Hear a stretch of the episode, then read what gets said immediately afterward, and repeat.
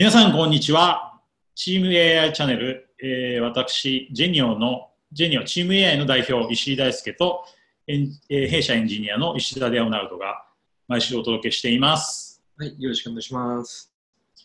はい、今日はですね、海外では有名な言葉なんですが、AI 業界にはびこる詐欺師症候群ということで、これはなんか人のことを悪く言ってるんじゃなくて、詐欺師症候群にかかっちゃって、それを悩みにしている人が意外と多いと。きっとデータサイエンティスト、AI エンジニア目指している人の日本人でももやもやした気持ちっていうのはあると思うんですけども、それは海外では名前がついていて、詐欺師症候群っていう名前らしいんですけど、あの、レオナルドは結構その辺のトレンドに詳しいので、レオナルドもそういう、まあ、症候群で悩んだこともあるということなので、えー、体験談を披露していただき、もらいながら、まあ、その解決策とか対策っていうことを話し合えばいいなと思っています。でまず、我々のニュースなんですけど、これ先週も話したんで割愛したいと思います。こんな感じで、えー、我々のニュースと経歴ご覧ください。で、今日のメイントピックなんですけれども、AI 業界の詐欺師症候群英語で言うと、インポスターシンドロームと言います。これ、ウィキペディアで調べていただくとかなり詳しい情報とか、あと、インポスターシンドローム AI エンジニアとか、インポスターシンドロームデータサイエンティストということで、英語で Google 検索してもらうと、かなりたくさんの記事が実は出ていて、悩んでる人は世界では多いんだなと思います。で、原因は何なのかってことで、これすごい簡単に言うと、すごい技術の進化が激しいのが AI 業界の特徴だっていうのは皆さんご存知だとですけど最新技術に追いつくのが本当に大変だから自分はもしかして分かってなくて詐欺師なんじゃないかっていうことに錯覚しちゃうっていうのがまあ簡単に言うとそうみたいなんですね。で結論から言うとこれは、えー、くよくよ悩まないでとにかく経験いっぱい積むことであこんなもんなんだなっていうことで落ち着気持ちが落ち着いてきて克服できるのも詐欺師症候群の特徴みたいなんですがまずレオナルド、はい、はい、もうこういうことで悩んだことがあるということなので、どういう症状が出るの？詐欺師症候群って。えっ、と、そうだね。僕は、あの、まあ、大学からあのマスターに入るときに、これからもうずっと、うん、インポストセミに考えてるんですね。あの、うん、前のこ、前の頃は、この、その言葉はあまり、あの、あんまりなかったんですけど、このデフィニッションとか。うん、でもね、あの、これが、あの自分で、これが、あのまあ、緊張するとか、誰でも言わないし、うん、あの何かそれがスッと出てくるんですね。うん、例えば、学会に行くときに、これが本当は僕の緊張が役に立つとか、うんうん、あと、なんかこれが最新のやつかなと思ってるんですね。で、本当に自分に実力があるのかなっていうことをずっと悩み続けるんだよね。うん、そうですね。人から見たら詐欺師に見えるんじゃないかっていうことを悩むんだよね。うん、そうですね。うん、例えば今 conference にあの発表するときに、今この結果が見せるとか、それがあのあの conference の人がそれを嘘つきと言わない言わないかなと思うんですね。発表かあの国際学会で発表の時に自信がなくなるんだね。うん、そうですね。うん、あのみんなはあの他のないろいろな研究もあるし、これ自分の研究がすごい負けちゃうかなと考えるんですね。それは今、世界中ですごい天才たちが AI の業界に入ってきてて、本当に天才の天井がないというか、すごい人が多すぎるからそうなっちゃうんじゃないの？まあそれ、それも可能性があるんだけど、うん、でも自分のあのちゃんと研究ができてできたら、他の、まあ、あのレフェレンスとか、他の研究がちゃんと読んできて、あの自分の研究がメリットがあるあるんですね。うん、いつものこれを。これが、あの、緊急の世界とか AI の世界はすごい広いだから、あの、自分のメリットが、あの、探せるかなとメリットっていうのはそのアウトプットの効果というか、うん、世の中に与えるインパクトっていうことだよね、きっとね。うん、うん、そうですね。うん。じゃあ、本当は研究成果はそこそこいい結果を出していて、アカデミアでも評価されるべきなのに、ずっと発表してる本人の自信がないと。うん。うん、そうですね。で、これがあの AI とあの AI 業界に戻して、僕はあの仕事に始めるときに、うん、あのコンピュータービジョンからディープラーニングがすぐに入ってるんだから、うん、これが前の頃が全然経験がなしですね。うん、で、あのお客さんに来るときに、これが自分であの今説説明してるときに、それすごいこれがあのみんながあの嘘つき模様ないかなと考えてたんですね。うんつまり、まあ、例えば普通のコンピュータービジョンからディープラーニングの土俵が変わったときに、まあ、ディープラーニングがものすごい勢いで発展してるから、まあ、説明しててもそれが本当かどうか自分も分かってないっていう状況だよね。うん、そうですね、うんそれ。それも一つは、これが誰でも言わないですね。他の人とか。だってみんなも分かんないもんねお客さんとかさ。うん、そうですね。うんあの、人はわからないし、あとこれが、まあ、この自分自身は全然、これが、あの、ちょっと、あの、懐かしいことも、うんで、なるんだから、これが他の人の、あの、友達とか、それがあまり言わないんだから、うん自分だけに持ってるんですね。友達は指摘だ友仲いい友達に聞いたらいいんじゃないの？その同じ研究室の仲間とかさ、この俺の研究いけてるのかなとか聞けばさ、うん、そうですね。これが、別に詐欺師じゃないんだなってことは証明できるんじゃない？うん、教そう授教授に聞くとか。うん、それそれが多分一番大切なところですね。あうんのこれがまあ外に出して、みんなはこれがメンタリングとか先生も、それがそれが安心しないでいい、それも言ってるんだから、うんもっとこの問題が解決すると思うんですね。そうだね。うちだと、やっぱりキャリア支援事業をやっているので、まあ、リクルーティングというか、お仕事の紹介の、あの支援をするときに、結構やっぱり自信、自分に自信が持てない人がデータ分析の業界だと多いのかなと思ってて、で当然それやることが難しくて、まあ、あのコーディングに加えて数学とか、まあ、あの例えばデータ分析にしても前処理とか、いろんなこうカバーしないといけない分野が多いから、まあ、あのディープラーニングの変化、最先端分野変化が激しいっていうのはその結構アカデミアの研究者の方々かなと思うんだけど、割とこう初心者の人とか中級者の人も悩みとして持ってるんじゃないかなと思うんだけど、それはどう思う？うん、それは確かにあの特に初心者が、これがそそれはすごい大きな悩みとう思うんですね。ん。えっと、例えば、あのまあ、さっきと言ってたのもあの AI 業界はすごい広いですね。うん。だから、あの100%は全部わからないと思うんですね。誰でも。あ全部100%分かってる人は有名な先生でもいないと。うん、ないですね。うんこれが例えば最近はがんのスペシャリストもあるし、先生先生に先生モデルね。うんそうですね。あと、まあ、あの有名な人も、やや先生とか、それも、その人も、あの今のフォーカスもあるんだから、他の研究があまり触ってないですね。そうだよね。研究者の人ってもう大体自然言語処理の中のこの分野とか、画像認識の中でも狭いところとか、すごい深掘りしてるよね。うん、そうですね。なんか追っかけてる学会も一つしかないとかさ。うん、それもう一つは、これが、あの、多分あの AI 業界は、ジェネラリストとスペシャリストがちゃんと分ける分けるんですね。うんジェネラリストは全部一般的に分かるんだけど、スペシャリストはこれがちゃんとできるんですね。うん、これが両方が自分ができないですね。確かに。それは、この詐欺師症候群っていうのは、ジェネラリストにもスペシャリストにも出てくるのかな？うん、そうですね。僕、うん僕ジェネラリストだから、あの、完全にちゃんと知らないとか、スペシャリストの方は100%、あの、他のエリアが全然わからないんだから、ちょっと、あの、悔しいかなと考える。例えばさ、今、うち翻訳アルゴリズム作ってるから、その、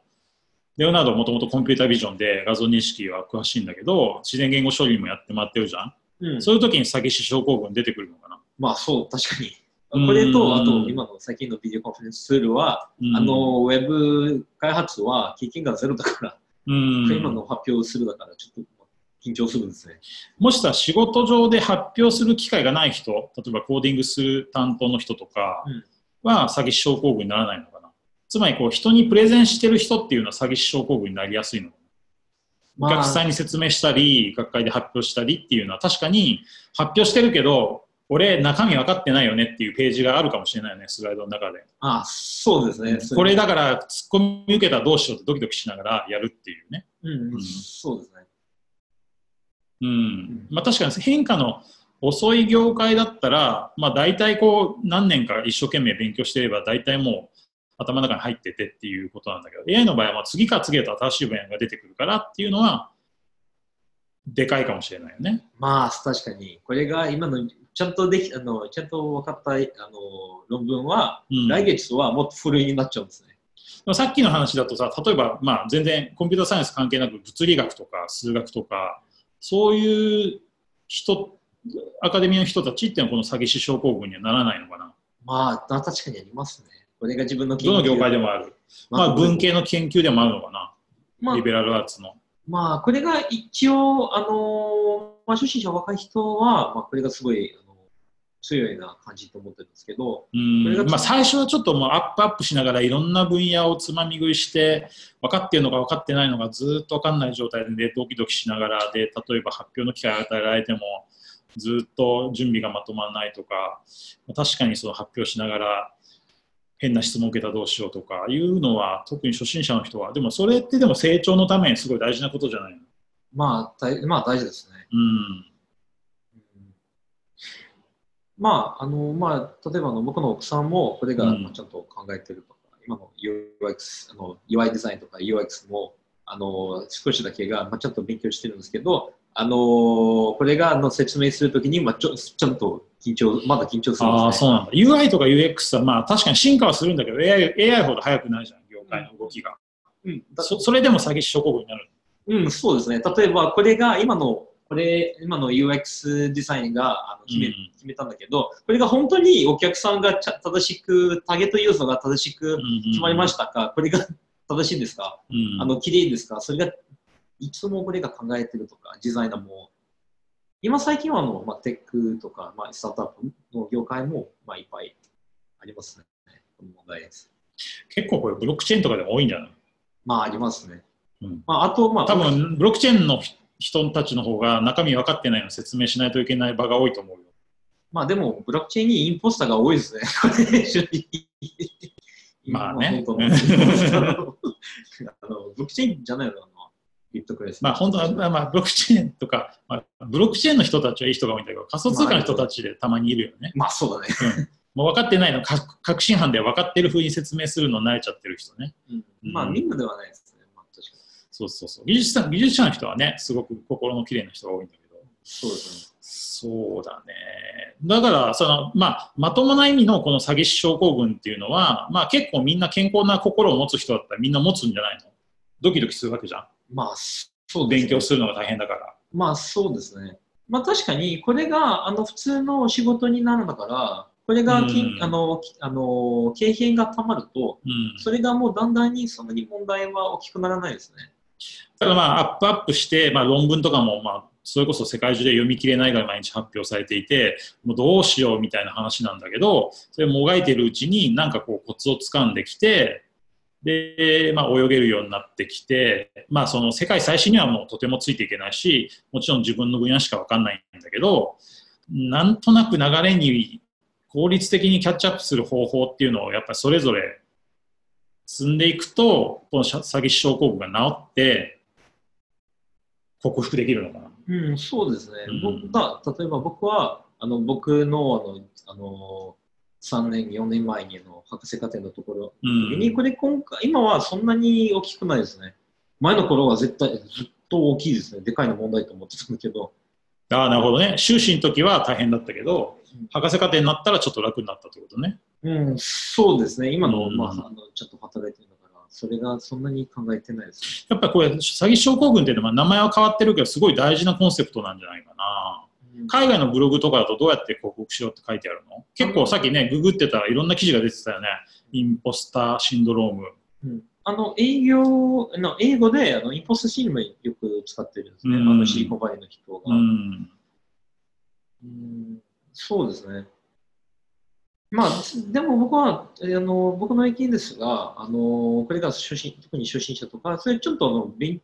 まあ、勉強を続いて、それがあの100%がわからないんだけど、自分のメリットが自分で作ると、あのまあ、面接とかそれが、まあ、し失敗しても、うん。これが続いて、これが自分自分のけあのの結果が当たるままでにできるんですね。まあ多分最初からレベルアップしてきた人は最初は失敗も多いんだろうけど、まあ、あの努力していくうちにそのうち成功例も出てきてだんだん経験積みに従って自信がついてくるっていうことなんだろうね。うんまあ、失敗はあのこれが経験がたまあの溜まってるんですね。うん、だからこれがまあ失敗しても失敗してもあのこれが続いて続いてうん、あのまだあの、まあ、いいなあのあの社員とかになるんですね。じゃあレオナルドがそこの詐欺師症候群を克服した上で初心者の人にアドバイスするとしたら、まあ、インプットばっかりですごい最初は大変で不安だと思うけどとにかくインプットしまくってうんアウトプットもしまくって慣れてきたらなんとかなるんだよっていうのが答えになるのかな。うん、そうですね。うんまあ、僕は日本になんか何回面接の、あの採用面談は、うんなんか10か、10か20回や入ってたやってたんですね。うん。まあ、全部あのしあの失敗して。そうだね。おあの、うちもやっぱりキャリア支援で、その候補者の方の面接をセットすることがあるけど、面接の準備って結構緊張するよね。まあ確かにう。ん、わかる。まさに詐欺師症候群というか、面接で答えちゃってるし、分かった風になってるけど、俺は実は分かってないんじゃないかなと思って、ドキドキしながら面接を終えたりとか、えーと面接でもうできできることになっちゃってるけど、よく考えたら、これ入社したらどうすればいいんだろうっていう風に悩んじゃうとか、どうなんだろうね、国によって結構違うんじゃない？あのアメリカで働いてた時に思ったけど、アメリカってすごい面白いのは、うん。面接でこれできますかって聞かれたら、もう絶対に何を聞かれても、できますってでかい声で言わないといけないみたいなんだね。セールスの人に限らずね、まあエンジニアでもね、うんなんか宇宙宇宙に行くロケット作れますかって言われたら、できると思うって言わないといけないんだよね。やったことなくても。それまあ結構国によって違うよね。ブラジルはどうなの？ブラジルはあのアメリカみたいなあの面接に行ってるんですね。インポッシブルをポッシブルで説明する。まあ、それもあるんだけど、でもあまり開発とはつかないけど、まあ、でもアメリカは、例えば今そうさっきと言ってたの、あのまあ、これがじ自分は全部できる、できるとか答えて、答えて、仕事に始まるときにどうする？あのロケットが作るとか。アメリカは、あの、まあ、僕の半年ぐらいの経験しかなくて、まあ、これからも目指してるから、すごく研究はしてるんだけど、あの国のすごい大事なキーワードは勇気なんだよね。うん勇気を持って、不可能なことを挑戦するっていうことを、社会とか国とかと、そのみんなが応援するっていう文化があって、だから、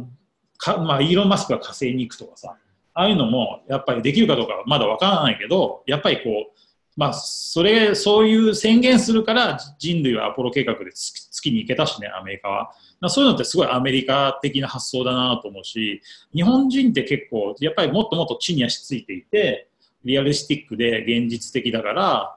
あの、まあ逆だよね。だから、あの、できないことをできるって面接で言うっていうのは、日本だとどっちかというと評価されなくて、入社してから困るし、なんかあいつ嘘ついて面接取ったのかよみたいな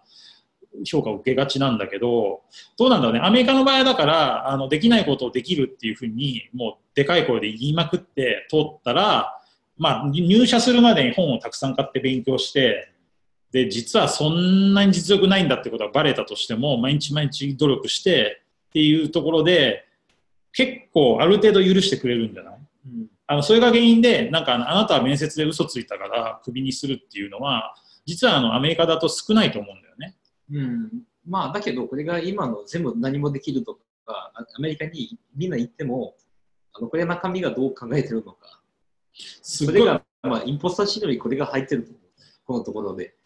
あのすっごい面白い話を僕が作った話じゃなくてあの4月にシリコンバレーに行って、データサイエンティストになりたい人たちのためのメンタリングっていうイベントがあったのね。で10人ぐらいの人が来ててで3人ぐらいのあのテック業界の人がメンタリングしてたんだけど本当に真顔で言ってたのは今シリコンバレーデータサイエンティスト足りなくてどこの会社も困っててうん。全然応募がなくてみたいな、まあ、どこの会社グローバルなデータ扱ってるからすごい大変でみたいな。だから君たちは経験がなかったら Excel でグラフを作るスキルを身につけてで私はこれができるデータサイエンティストできるんですってバンって売り込めって本当に真剣に言ってたんだよね。うん。日本だと許されないでしょそういうのは。あそうだね。全然違うじゃんね。でもなんかそういうまあちょっといい意味でのハったりというか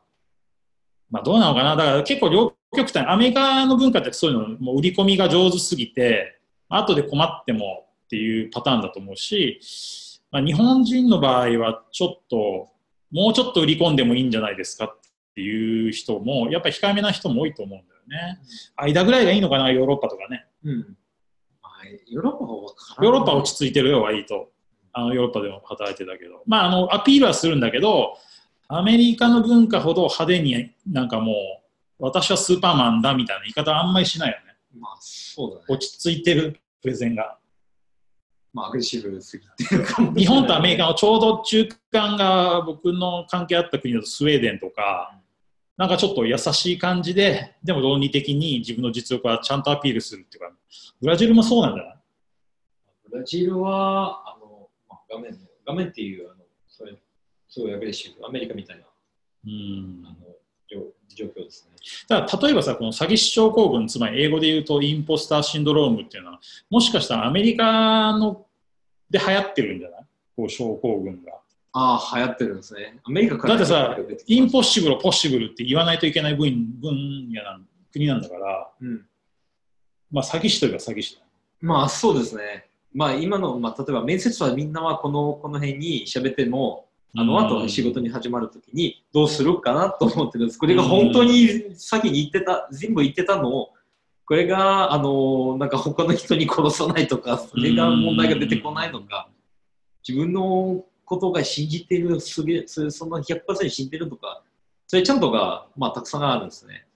うん、そうだねうん。だから例えばそうこのウィキペディアで出てくるインポスターシンドロームっていう言葉が、まあ、日本語の言い方だと詐欺師症候群って一番しっくりくると思うんだけどあんまこう輸入されて広い一般で使われてないっていうのは結構そういう文化の違いみたいなのが大きいんじゃないかなと思うんだよね。うん。ただまあ日本でも AI 業界すごい勢いで発展してるからあのまあやっぱり背伸びしてねプレゼンしせざるを得ないというか悪意は全然ないんだけどもうすごいスピードに追いつけない人は実際多いからまあ分かったふりして説明しないといけないことっていうのは実際多いよねうん。そのビジネス職の人もエンジニアの人もリサーチャーの人もね。うん、そうですね。うんまあそうだまあ、一生懸命努力してアウトプットをし続けるということでいいんじゃないでしょうか。うん。はそうだね。い、うん。ちなみにこうレオナルド克服克服するのは何年かかったの？何年か。不安を持ち始めてから、まあ、マスターに、マスターから、じゃあマスターの2年間は相当悩んでたんだ。うん、マスターと、あと博士はすごい強くなると。うん。で、あの、働く、まあ、これが、あの、会社に入社したときに、あと、まあ、多分6ヶ月ぐらいは、すごいなんか、ちゃんと考えてるんですけど、でも、後から、あの、もう、結果、まあ、あの、すあの、え一般的に結果が出せるだから、まあいいと思うんですよ。お客さんが喜うぶし、んそれが一番大切なところですね。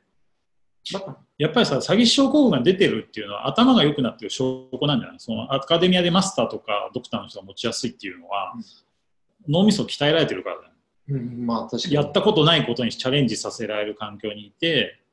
で、すっごい難しいコンセプトを分からないといけなくてっていう時にみんなこう詐欺師症候群になりやすいんじゃないかな。うん、そうですね。うんあの、なんかイノベーションとか。大事なのは詐欺師症候群に潰されないように、なんかもう僕自信がないんで、やっぱこの分野もう勉強するのやめますとか言うんじゃなくて、あの、このやっぱり最後のさ、この経験を積むことで克服できるっていうことのノウハウが実は一番大事なんじゃないかな。うん、まあそうですね。んこれと、まあ確かに若い人若い人たちはあの友達と、あと教授とかメンタメンタリングが、それが相談して、そうだね、人に頼るっていうのは大事だよね。まあそうですね。うん。まあそれが、まあ確かにみんながこれがまあ大きいと小さくても、あのこれが考えたことあるんだから、えっ、と、これがまああの経験がシェアして、あのまあちょっと悩みがあの少なくなるね。まあ、どの業界でもそうだけど、やっぱりこう先輩に相談してたら悩みってなくなっていくよね。まあ確かに。アカデミアじゃなくてもね、別にこうビジネス職の仕事の上司でもいいんだけど、うん、まあ確か同じ道にあの進め歩いた人も、まあ、分かるんですね。多分さ、あのさっき説明してたぞ日本のデータサイエンティストになりたい初心者の人たちが詐欺師症候群になりやすいのは、どっちかっていうと、メンターがいないからじゃないかな。先相談できる先輩がやっぱりいないからだね。うん、そうですね。うん、あと、まあ、例えば今のこれ study、study group とか、それもそうだねあって、あの他の人はいろいろなレベルもあるし、まあ、うちのチーム AI の勉強会でもやってるけど、結構こうグループワークするときとかって、あの上級者の人と初心者の人をくっつけるようにわざとしていて、で上級者の人は教えながら学ぶというか、あの自分の知識を再確認しながら結構喜んで教えてくれてるし、まあ、初心者の人はこう相談の場ができて、すごいあの勉強になりましたっていうことで、お互いウィンウィンで帰っていくんだけど、まあでも、アドバイスとしては早めにそういうメンターをさ、そういう勉強会とかで親切な人も多いからさ、まあ、別にうちのチーム AI に限らず、あの東京中でやっぱり月100回とか150回の勉強会が行われているので、そこでちょっと先輩捕まえて、Facebook とかで仲良くなって、まあ、時々お茶したりとか、メッセージを送って助けてもらったりっていうのは大事だよね。うん、そうですね。うん。アカデミアではそういうのは仕組み化されてるの？アカデミアなんかフォーラムとかさ。まあ、あの、プログラマーだと Stack Overflow とかあるけど、ああいう、私はこういう悩みがあります、みんな助けてくださいみたいなのってアカデミアでは仕組み化されてるの？まあ、あの、先輩たちと、あと、まあ、確かに一番聞いて、きあの、き人は、あの、まあ、教授の先生からうんに相談して、やっぱオフラインの仕組みなんだよね。まあ、確かに、まあ、でまあ、海外はデジトもちゃんと使えるし、あ、レディットね。だから日本でいう2チャンネルみたいなもんだよね。そうですね。まあ、うん Facebook も時々使えるし、あ Facebook のコミュニティグループは、最近だとやっぱいいグループは Q&A が多いよね。うん、まあ、そうですね。うん。あの、うちの大学も Artificial Intelligence Deep Learning ってグループあるじゃん。あそうです。Facebook で。うん。あれとかもほとんどもう困ってる人をみんな助けるっていうことになってるよね。まあ、そうまあとてもいいい。仕組みだと思うんだけどね。うん。うん、確かに。まあただ結構こう詐欺師症候群には精神的というかこう心理的な悩みっていうのは多分対面した方がいいんだろうね。うん。2個か3個こうウェブウェブ上で質問してもならないもんね。まあ、確かに、まあ、アカデミアの人は、まあ、一般的にあのあの先生に相談、ちゃんと相談するんですね。うん。僕は毎週は1回、2回に相談して。でも先生が親切の人じゃなかったら余計悩んじゃうんじゃない？まあ、これそんなことは自分で考えろって言われたらどうする？だから、これがこうすごい困ってると思うんですね。まあ、先輩たちが、なんと助けてくるとか。ああ、レオナルドは前結構ブラジルの大学の方がこう放任というか自由に動けるけど指導は厳しいって言ってたじ僕の、まあ、ブラジルの先生はそんなに厳しくないんだから、うんもうちゃんと親切だから、人だから。うん。でも僕は、まあ、一般的にのブラあの日本に、日本の研究研究室にあのコーディングにあの助けてあげるんですね、僕僕の方ああ、後輩用でしょ？で。のはい、うん後輩としてまあ、先輩たちでも、その時もさ、後輩の、まあ、マスターだね。ドクターとしてマスターを指導するんだよね。うん、そうですね。僕えっと、横浜国立大学でうん、レオナルドがいたね。その時に後輩で詐欺症候群の人はいたの？まあ、ありますね。僕自信ないんです、先輩っていう人。まあ、ありますね。うんそういう時にどうアドバイスするの？まあ、あの、何があのわからないとか、それが何を緊張するとか、あと、まあ、リビュー、あの、コーディングレビューとか、それもちょっと、うんあのメンタリングようなアドバイスが、あの、教えてもらって、うん。なんかやっぱ難しいことを頭に入れて理解させて定着させるっていう時に必ずみんな詐欺師症候群になると思うから、うんそれを告白できる、克服できるそのメソッドみたいなものを開発してみんな共有したらいいのにね。うん。まあ、そういうのがあの英語圏だとインポザーシンドロームで検索すると結構、ハウトゥーというか、うんどうやって直すかっていうことが書いてあるんだよね、きっとね。まあ、そうですね。うんなるほど。かりました。はい。皆さんいかがでしたでしょうか？ちょっと聞き慣れない言葉だと思うんですが、詐欺師症候群、英語で言うインポスターシンドロームについてお話ししました。ぜひ皆さんも Google で、えー記事を検索してみてください。インポスターシンドロームデータサイエンティストとか、インポスターシンドローム AI エンジニアできっとたくさん出てくると思いますし、あの他のアカデミアのジャンルでも結構悩んでる人が世界だと多いはずなので、まあ、さっき言ったように英語圏だとちょっと文化が違うので、あの日本より悩んでる人が下手すると多い割合かもしれませんね。はい。最後ですね、えー今日も見ていただいて、お聞きいただいてありがとうございました。キャリアのご相談については、こちらのチーム AI のホームページで受けたまっています。その他何でもお私の E メールとか、ツイッターでも情報発信していますので、またご覧ください。じゃあ今日も、えー見ていただいてありがとうございました。ございます来。週もまたお会いしましょう。バイバイ。